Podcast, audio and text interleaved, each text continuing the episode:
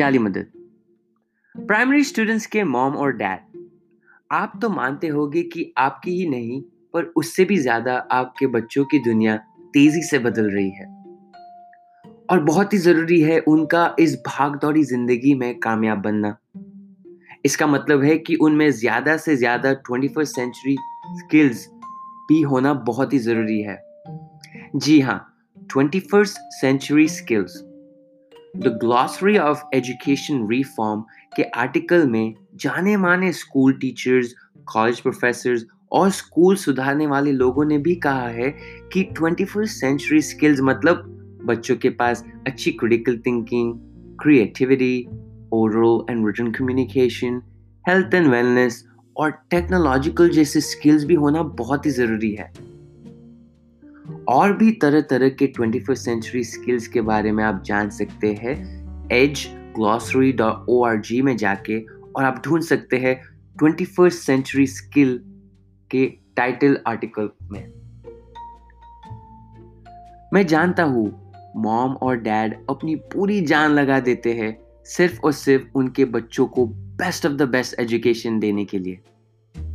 ताकि वो स्कूल और यूनिवर्सिटी में ही नहीं, पर उसके बाहर इस knowledge based technological driven economy and society में कामयाब हो सके। तो मैं आपको तीन उदाहरण बताऊँगा, जिसको अगर आप चाहे तो जल्दी से इनफैक्ट आज ही से ट्वेंटी फ़र्स्ट सेंचुरी स्किल्स अपने बच्चों को सिखा सकते हैं। तो शुरू करते जब बच्चों के साथ खेलने की बारी आए तो अगर आप चाहे तो आप हाई फाई सेटअप्स खेल सकते हैं जिसमें आप और आपका बच्चा एक दूसरे को देख के अपने पाव जोड़ के लेट सकता है और फिर पेट पे दबाव डाल के ज़ोर डाल के ऊपर आके एक दूसरे को ताली दे सकते हैं।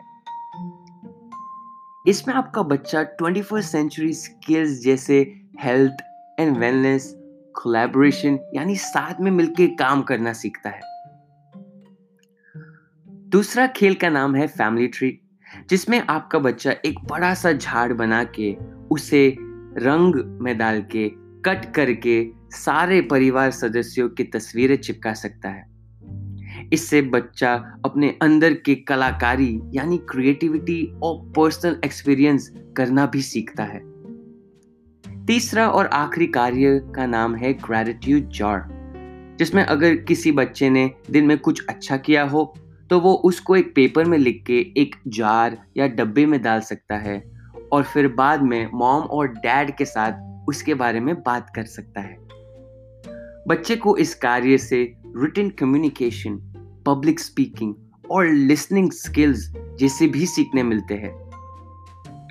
अगले हफ़्ते आऊँगा मैं और भी जानकारी लेके।